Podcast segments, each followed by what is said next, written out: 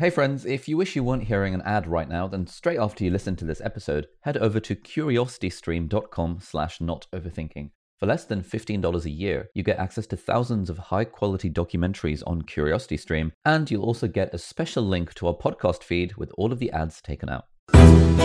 My name is Ali, I'm a doctor and YouTuber. I'm Taymor, I'm a data scientist and writer. And you're listening to Not Overthinking, the weekly podcast where we think about happiness, creativity, and the human condition. Hello and welcome back to another episode of Not Overthinking. This is a very exciting podcast episode because we're actually live streaming this on Instagram, on my Instagram. You should follow me at, at Ali Abdal. Um, and we were just querying to what extent it's going to change the dynamic of this conversation, because now we are, in a way, performing to the, the Instagram live, but also, quote, performing on the podcast. Uh, and Taymor had some like insights on this. Yeah, I think we when we when we're talking about the putting yourself, I think the episode with Omar when we were talking about doing a podcast and whether you kind of feel uptight doing a podcast in front of people. And we kind of agreed that it's really easy recording a podcast because no one's actually watching you in the moment. Um, but I guess on Instagram Live, people are watching you, so it kind of changes things a bit. But I was thinking, one thing I've always thought is that you don't really get to see the very private interactions people have with people. Like, I've always fantasized about being able to truly be a fly on the wall during someone else's like first date with someone oh. and being able to see that sort of authentically, because like there's T V shows like First Dates and stuff, right? But you know, it's it's never going to be quite as authentic or real yeah, or whatever. Clearly a performative aspect to the first yeah date. Exactly. Uh, but there's there's a good show called Terrace House, which is a bit like Big Brother but Japanese, and I think it's more authentic because there's no challenges and stuff. And so a bunch of people just live in a house together like Big Brother, and they're sort of filmed, and it's really nice because I think it, it doesn't actually feel performative. Like, it's just, you know, I'm just watching people just live like normal pure lives. Pure voyeurism. Yeah, yeah, pure voyeurism. The thing that you fantasize about. Yeah, exactly. Anyway, um, how are you doing anyway?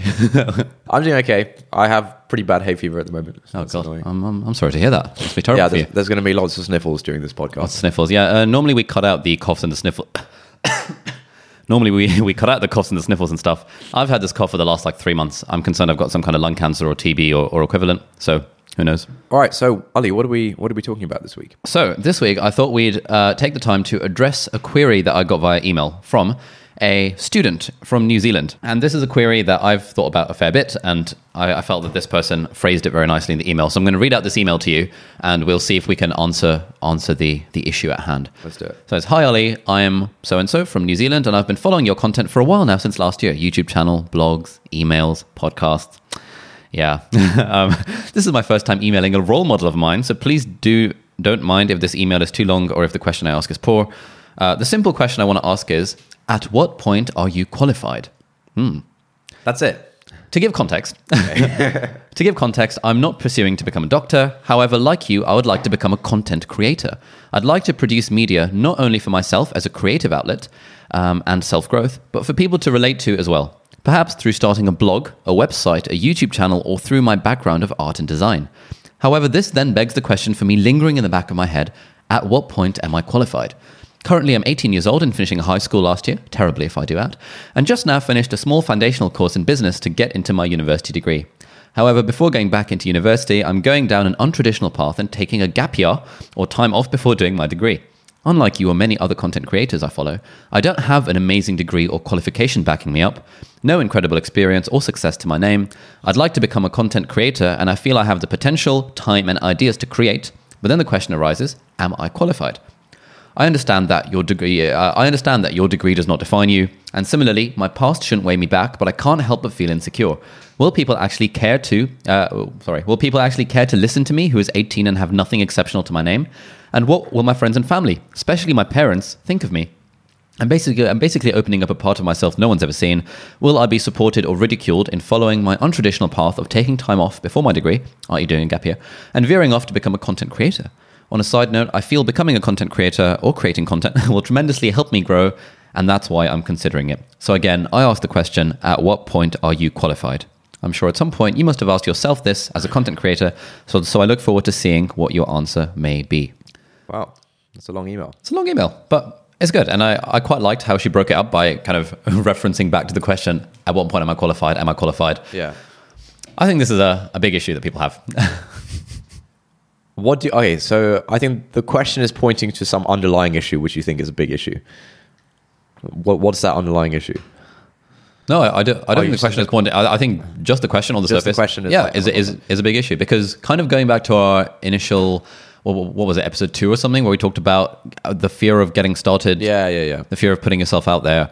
Um, one of the major insecurities that I know people have, that I certainly used to have, is, oh, you know, am I really qualified to comment on whatever I'm commenting on? Yeah.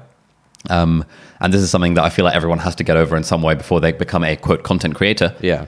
Uh, in, in any form or another. So you do writing on the internet. How do you feel qualified to comment on on stuff? Slash, do you have any thoughts about how, how to answer this, yeah, this I young think, lady's question? I think trying to break out of this mindset of... Okay, as a disclaimer, I think there are a group of things in the world where qualification is important. And then there are most other things where it's actually not about qualifications at all. Hmm. And so, for example... if they announce on the plane, hey, you know, is anyone a doctor? This person's having a heart attack. Me, this budding new writer who's maybe read if when breath becomes air or something, I haven't actually read it. I, I don't know what it's about. Is it about that stuff? Nope. No. Absolutely not. Okay, great. But I appreciate the, the popular culture reference there. Yeah, like if they announce on the plane, we're looking for a doctor, someone's having a heart attack, I should not put my hand up and say, you know, I could do this. You know, that that's that's a sphere in which it's important to be qualified. But for basically everything else, I think the default is to kind of assume it works the same way as, for example, being a doctor or being able to drive a car properly or whatever. We kind of map all these truly qualification-based things onto everything else, which is actually not qualification-based. And so, yeah, I think a lot of people, it's kind of linked to imposter syndrome and stuff, right?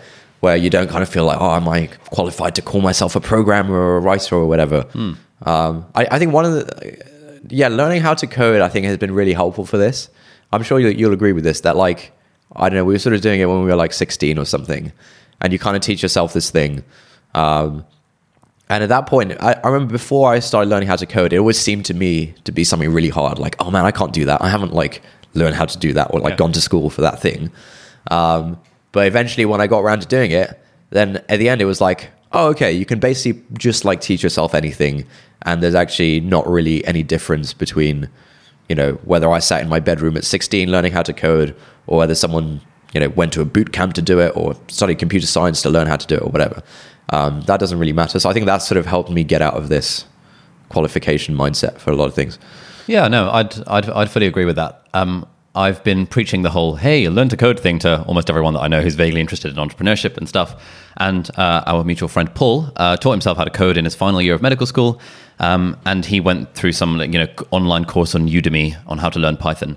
And he had a, a, a good insight. And he said that prior to learning how to code, he he always thought of it as this black box. Mm. And he'd kind of see me making changes to B MAT Ninja and kind of the command line going across the screen. And he'd be like mind blown, like, yeah, oh my yeah, God. The Matrix, how, yeah. yeah. How does this work? And then he started learning about it. And, you know, he, even though he went down the path of just following an online course, he then realized that, oh, actually, it's not too bad. It's just about learning a few concepts, stringing this, this, and that together. And... Now and and and then he, he he learned it to the point that he was able to kind of build his own little website from on the side that was trying to offer services to Singaporean students, whatever. But the point is that what, as soon as you start exploring these seemingly um, black box ideas, you realize that actually it's it's not so bad. Yeah.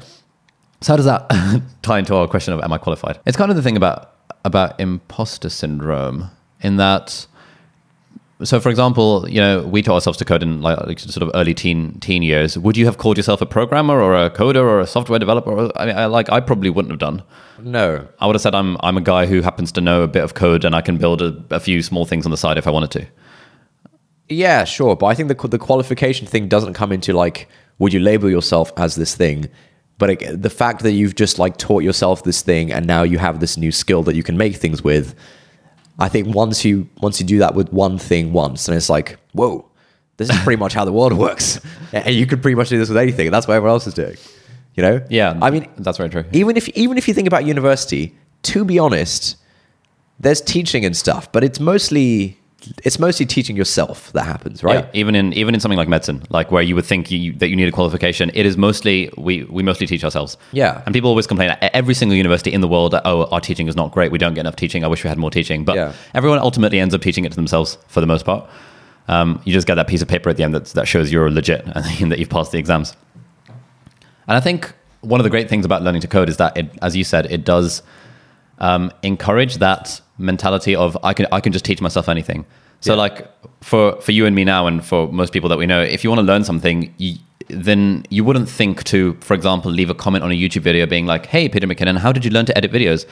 I would just Google how to edit videos and find it tutorials on YouTube, because yeah, yeah. it's just it's just such a given that you can teach yourself literally whatever the hell you want on the internet. Yeah, and I, I sometimes even get taken aback when people say, "Hey, how did how did, how did you learn coding? How did you learn to sing? How did you learn guitar?" I, I mean, I, c- I can see why you would say that, because it's it's kind of useful to have someone who's at a level that you think is reasonable and the path that they followed. But my answer is always, I mean, I just Googled it, and you find everything on WikiHow or on justin guitar dot com or, or equivalent. Yeah, I think ha- having um, the sort of teenage years with not too much structured time, just free to explore the internet, was actually super valuable, because, yeah, it basically consisted of like, oh, I wonder how to make a website. Let's learn that. Oh, I wonder like how cameras work. Let's like learn photography or whatever.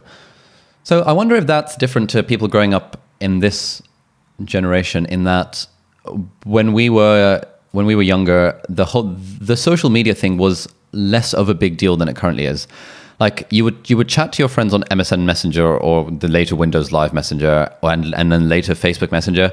But I felt that a lot of my time when I was in year seven, eight, nine was unstructured time on the internet, explore yeah. exploring the internet, which yeah. I feel is just not a thing that people do these days. Yeah, yeah. The internet is made up of like yeah, you sort of live full. I think back then we were sort of living full time on the internet, but. In like twenty, you know, two thousand ten, two thousand nine, two thousand eight, living full time on the internet did not look like all your friends are also on the internet all the time and you're with them on TikTok and Messenger and whatever. It looked like you're basically alone on the internet. A couple of your nerd friends are online as well somewhere, yeah. and you're sort of hanging out with strangers on online forums for niche activities and things like that. And yeah, I wonder if that's sort of lost now that the internet is super structured. I wonder what like the next... Yeah, the, the the next part. Well, what's frontier of like random exploration that people can do as kids is? Yeah, because like back in the day, it was it was very much about frequenting online forums and stuff. And you were very active on like certain random forums and developed an interest in like yeah. building computers and like graphic design and all this stuff through these forums. Yeah, online forums changed my life. Like, I, if it weren't for these forums, I wouldn't have learned how to code. I wouldn't have you know gone to ph- photography. Yeah, building computers, any of this stuff. I basically learned through this like community of other nerds on online forums. I suppose now, like I guess if I were growing up, I'd probably, I don't know, I wonder if I'd be browsing Skillshare dot com a lot. But unfortunately, they're not sponsoring this episode. Although I should, we, we should reach out to them, because I think we have decent listener numbers now. Anyway, yeah. um, because there's no, there are now like structured online video courses to learn anything. Like you want to learn illustration or graphics or hand lettering or anything cool like that, basket yeah. weaving. You just find an online course to do it and it just takes you through it. Um, but by now, I, I suspect for like, like when we were younger and stuff, we didn't have random money to spend on online courses. Like the the, the whole online game was, how can you do all this stuff without spending a dime?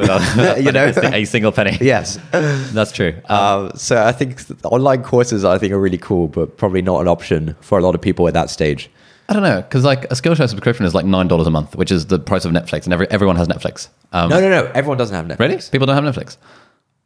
Uh, I think when you're like a sort of mid-teenager, you still have to like get your parents to buy you stuff. It's not just like, I have a debit card and I can swipe it and get Netflix. It's like, Mom, Dad. Mom, please can I get Yeah, Netflix? Please can we have Netflix yeah. this month? And whatever. You like convince them for absolutely ages. Yeah, yeah, yeah. It's the summer holidays, it's a two-month free trial. Yeah.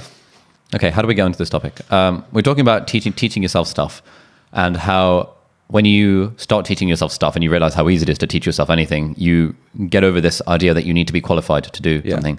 But I feel like we still haven't touched on this idea that this this person is referring to, which is that um, she wants to become a content creator, that is start putting herself out there and start cr- in probably in a way creating some kind of educational content around some some certain thing, yeah. and thinks, I'm not good enough. Surely there are people far better qualified to do the thing than I am.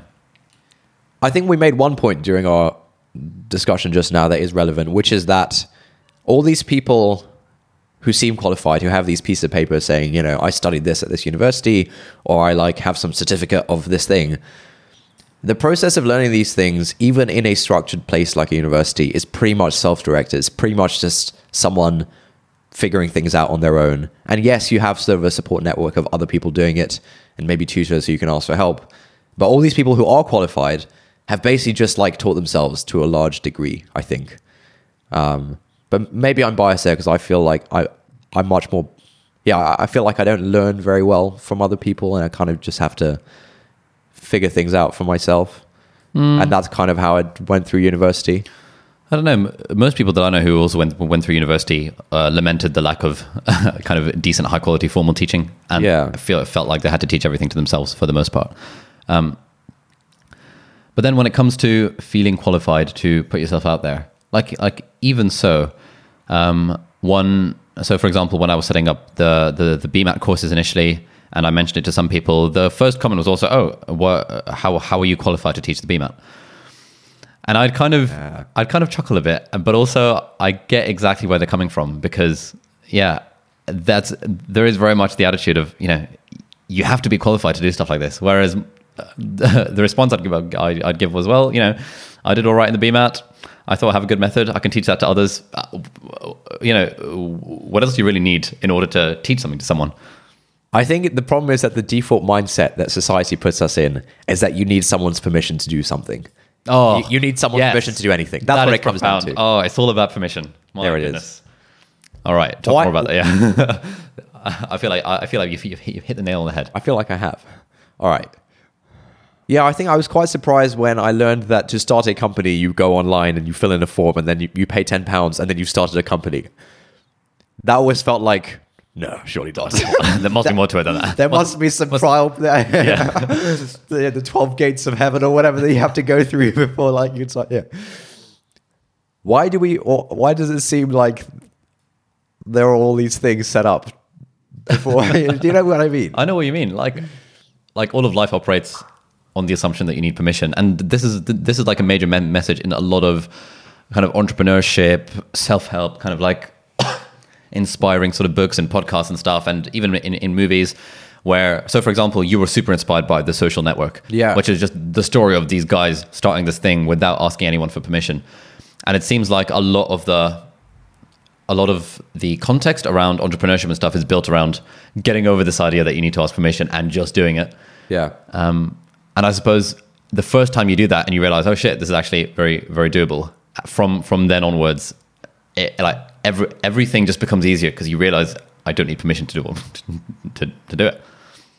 But why is that the default mindset? I feel like it's because I always I always come back to this thing about school. how uh, not school. The other one is my other spiel is how languages are like shackling us down. Oh, okay, yeah, that's right. Your spiel. Okay, so what's your spiel about this? My spiel about the why I think that's relevant here is because I think like when we learn about the world and when we talk about the world, it's always in terms of categories. You know, you look at someone, you say, "Oh, this person is a doctor," or "This oh. person is a this," and "This person is a that," um, and as an outsider to all these things, like I'm not. Let's say I haven't learned how to drive yet or something. And let, let's say there are people... All right, I might as well use the word example. Let's say someone is a taxi driver, okay? Ah, oh, this is a good example, actually. Someone is a taxi driver. I'm on the out, I'm not a tra- taxi driver. I'm on the outside of this. And the fact that they have this taxi driver label um, kind of makes me feel like... All right, where was I going with this? Yeah, where we go? I have, I have no idea where this is going. I feel like because we talk about everything in terms of categories and in terms of labels, and we don't, by default, ah, okay, here it is. Here it is. I've got it. I've got it. here, we, here we go. You start life with zero labels and zero categories applied to yourself. Hmm. You explore the world, which is a world of people with categories and labels, and you have to, and you feel like you have to go from zero categories to earning each category and label, and you feel like there's a step to be made there. Um, and I think that's why it feels like some. It feels like someone has to give you some kind of stamp before you can like apply the categories yourself. Because you start at zero, you don't start at all the categories, you know. Um, and you kind of have to. It feels yeah. like you have to like get to the category or the label. And like at the age of five, people ask you what you want to be when you're older, and you're like, oh, I'm striving for to be stamped with a label of firefighter yes, or astronaut exa- or footballer. Exactly, exactly. And once you get that certificate, then you're like, oh, I guess, I guess I'm a footballer. I guess I'm, I guess I'm a doctor. Or, or yeah, yeah, okay, yeah. I think I can, I can get on board with that. So we start off life with zero labels. We feel the need to acquire labels as we get older, just because of the way that society and language is set up. Yeah, I mean, we we have to use labels and categories to make sense of the world and to like refer to things. I don't know how else you do it, but the downside to that is that it sort of creeps into your mindset, and you think that these labels and categories are a lot more significant than they are. Actually are, yeah. And I suppose the experience of going through school doesn't really help this, in that it's all about working towards being stamped with certain labels. Oh, yeah, um, yeah. Even... E- Even the social structure set up around school is based on, you know, he's a jock, he's a nerd, or equivalent. Yeah. Um, so I guess for people then who are trying to put themselves out there to to become, kind of going back to this, this girl's question, to become content creators, part of it is getting over this idea that you need to be qualified. But but even then, there's still a significant component of why why would someone else, why would people think that my advice on this is valuable, right?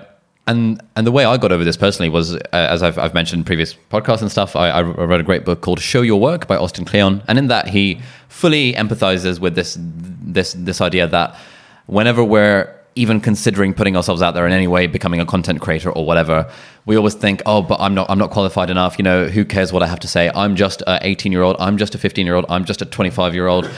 I, you know, I'm forty-five years old. I'm, I'm way past my sell-by date. Why does anyone care what I have to say? And his answer there is that, as long as there is at least, there's going to be at least one person in the world who cares what you have to say, there is almost a moral imperative on you to put that stuff out there, because you're helping people, you're helping the world, you're adding value to the world, however, however that might be. Yeah, I think part of the issue with like creating content is that I guess when you're going, yeah, when you have this concern of like, am I qualified? You're sort of going, going at it with the assumption that you're positioning yourself as an expert or whatever.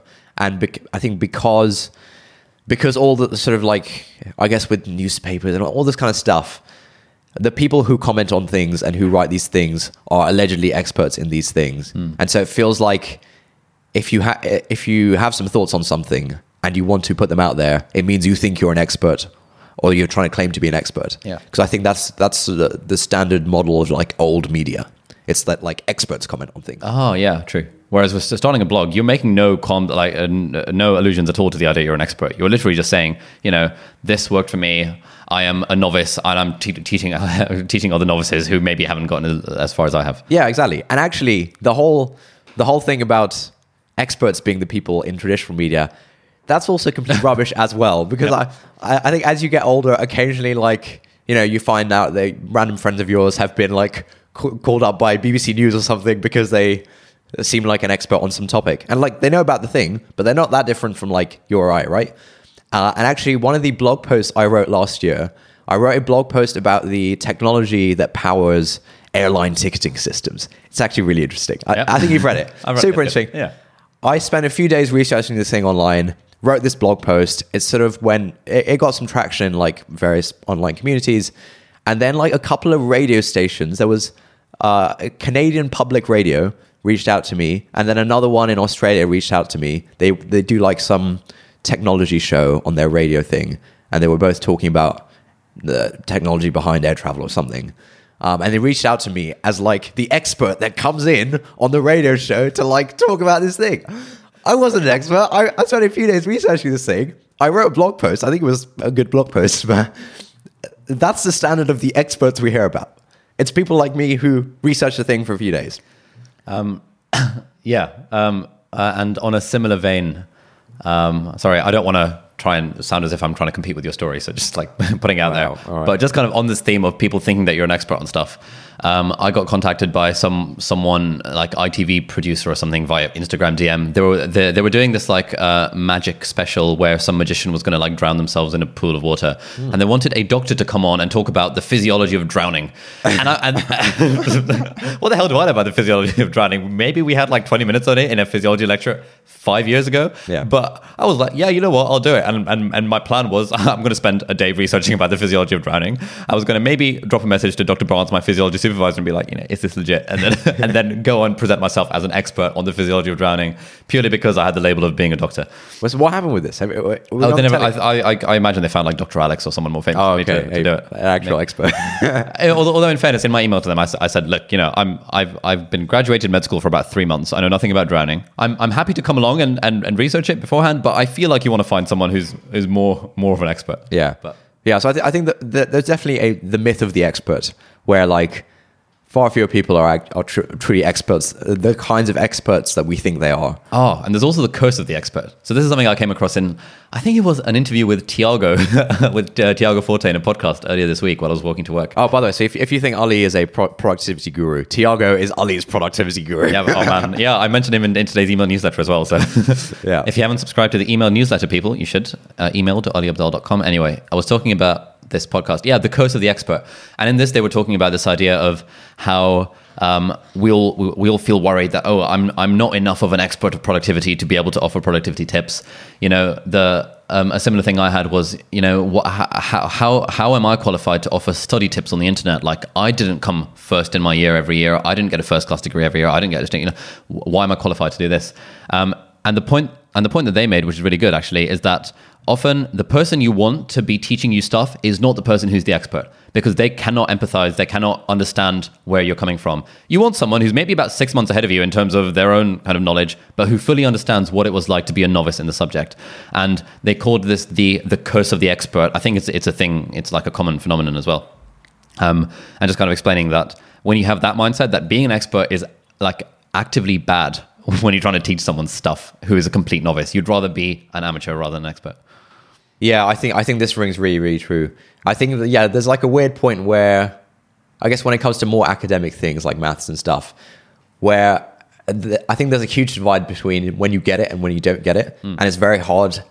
I think very few people can actually bridge the divide. And so I used to do like some maths tutoring when I was in school, uh, just for a bit of money on the side.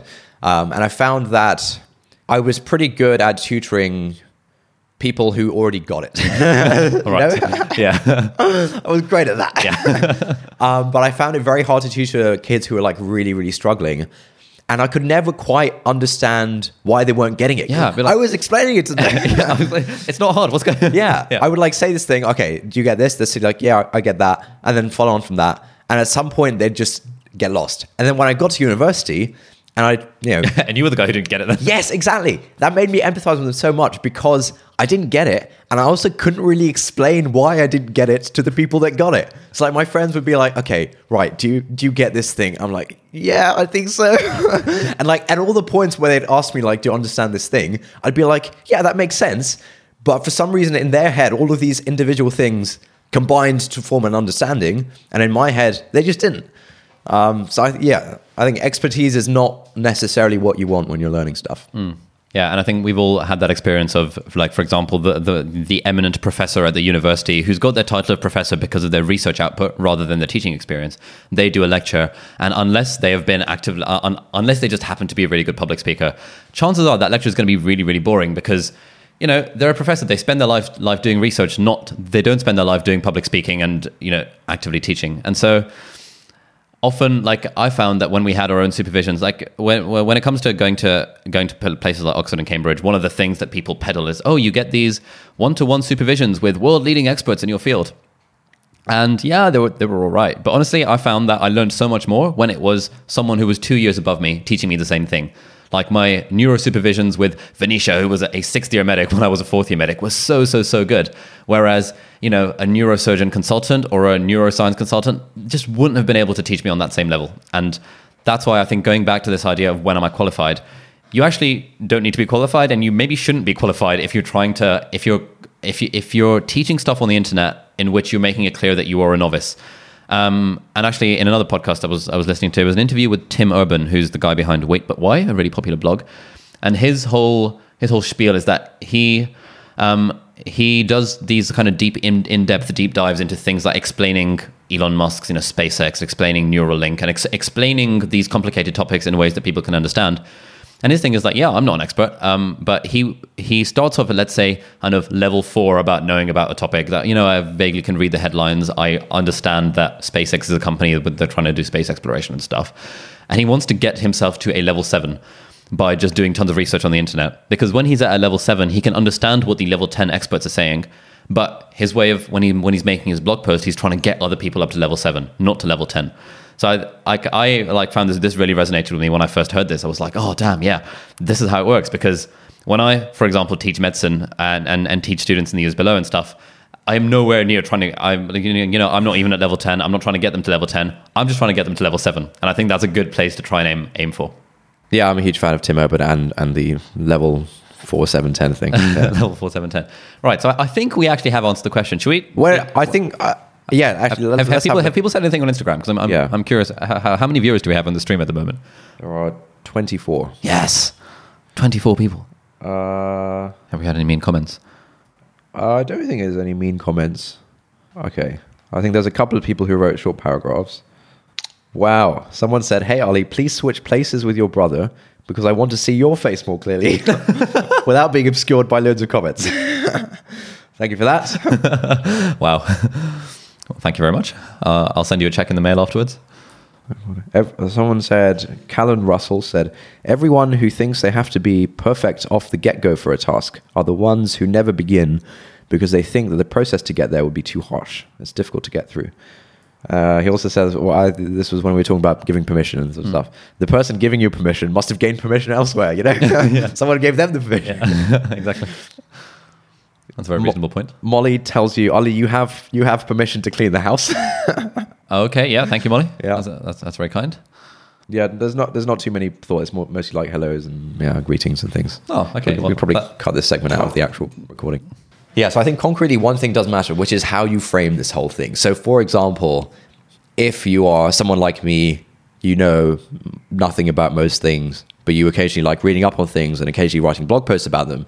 If you are truly positioning yourself as like, hey, I know loads about this thing, I am an expert, an expert in inverted commas, I think that's a bad way to go because that sort of sets the wrong expectations.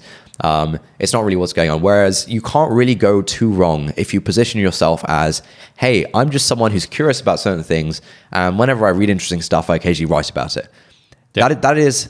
A, a very strongly defensible position. Yeah. No one can call you out on like, oh, how pretentious, you think, you think you're so good or whatever, right?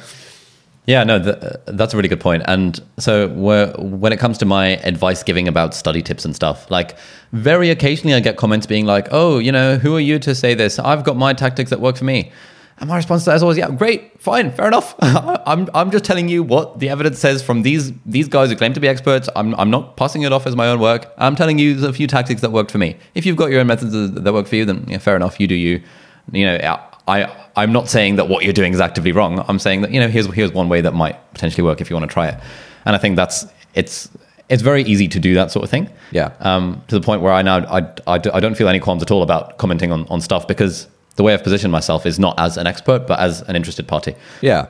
And, and like, look, if there's anything anyone is the expert on, it is themselves. And if you're sort of putting yourself out there on the internet, you're sort of putting yourself out there on the internet. And so like, you know, even if you're writing about or blogging about or making videos about some tangible topic, it's your take on the topic. And it's very, you know, it's reasonable and perfectly fine for you to, to talk about that. Right? Yeah, one hundred percent. So I think that, that pretty much covers this podcast. Have we got any uh, interesting insights of the week? Uh, so um, one thing that I I've I've, st- I've started doing a lot more is that that branch of joke where you're saying something really obvious. Oh yeah, no, yeah, you've you've done a few of those today. Yeah, yeah, it's really good. Um, so what? I- so uh, last night we we we were at a barbecue at this friend's uh, this friend's house, and afterwards in the in the post-barbecue chill, we were all playing Articulate, and the phrase coal tit came up, C O A L space T I T, which apparently is a, is a, is a type of bird. But, you know, so, so someone, was, someone was trying to describe, because, you know, the, the idea of Articulate is that you describe a word without saying the word. So, there were, so someone kind of was kind of looking at the card and being like, um, it's that thing that you mine for that creates energy, and then, oh, God, it's it's it's that thing that that, that women have, um, or something like that, or it's, uh, it, oh, it's it's that other word for boobies, I yeah, think someone yeah, said. Something like that. And then um, we were, and then and then at the end when the time ran out, they were like, "Oh, cold tits, what is that?" Um, and one of one of the people in that group was, like said something like, "Oh, you know, what on earth is that?" And I was like, "Tits, it's those things. It's it's those things that women have." And then she burst out laughing, and I, I felt like everyone kind of laughed at that. Yeah, and yeah, I, yeah. I felt really good about myself yeah. for making that really obvious joke. And equally, you, when, when someone, for some reason, you're wearing the, the same T-shirt as you were, you were wearing yesterday. No one needs to know that. there was something about, oh, Tamer, what's that on your T-shirt? And you were like, well, it's it's it's uh, the Nike logo, and then, and then it says Arkansas.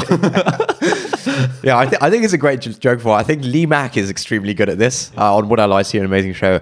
And it was also done really well on uh, this sort of parody comedy film called Airplane. Have I've you never, seen Airplane? I've, I've never seen that. It's a cult classic. I remember I yeah. at film club at school, like they, it was run by like some sixth formers or something.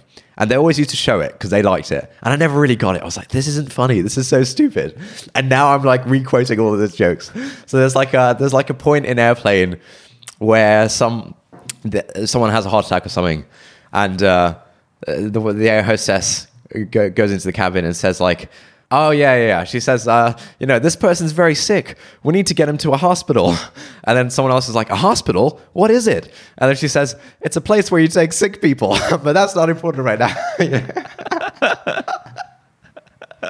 oh, yeah. Classic scenes, yeah. There's, yeah, there's another one where it's like, oh, yeah, something's gone wrong in the cockpit. And they're like, the cockpit? What is it?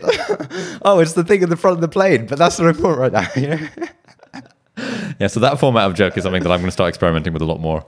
And like, I found that even like in the last week, as soon as they've cut, as soon as the opportunity has come up, I've been so excited that I just haven't yeah. taken the opportunity. I was yeah, like, yeah. She's like, oh. the words don't come out. But I think that's a good insight of the week to end on. Brilliant insight. So we talked a bit about um, this idea of how, when am I qualified? Our answer was, you know, for most things in life, you actually don't need to be qualified. For a lot of things, you actually, uh, being qualified, being an expert actively hinders you from being able to teach stuff.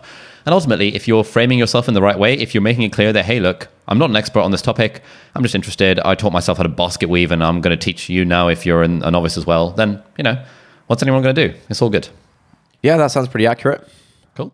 Thanks for listening and we'll see you in the next episode. Have a good week. Bye-bye.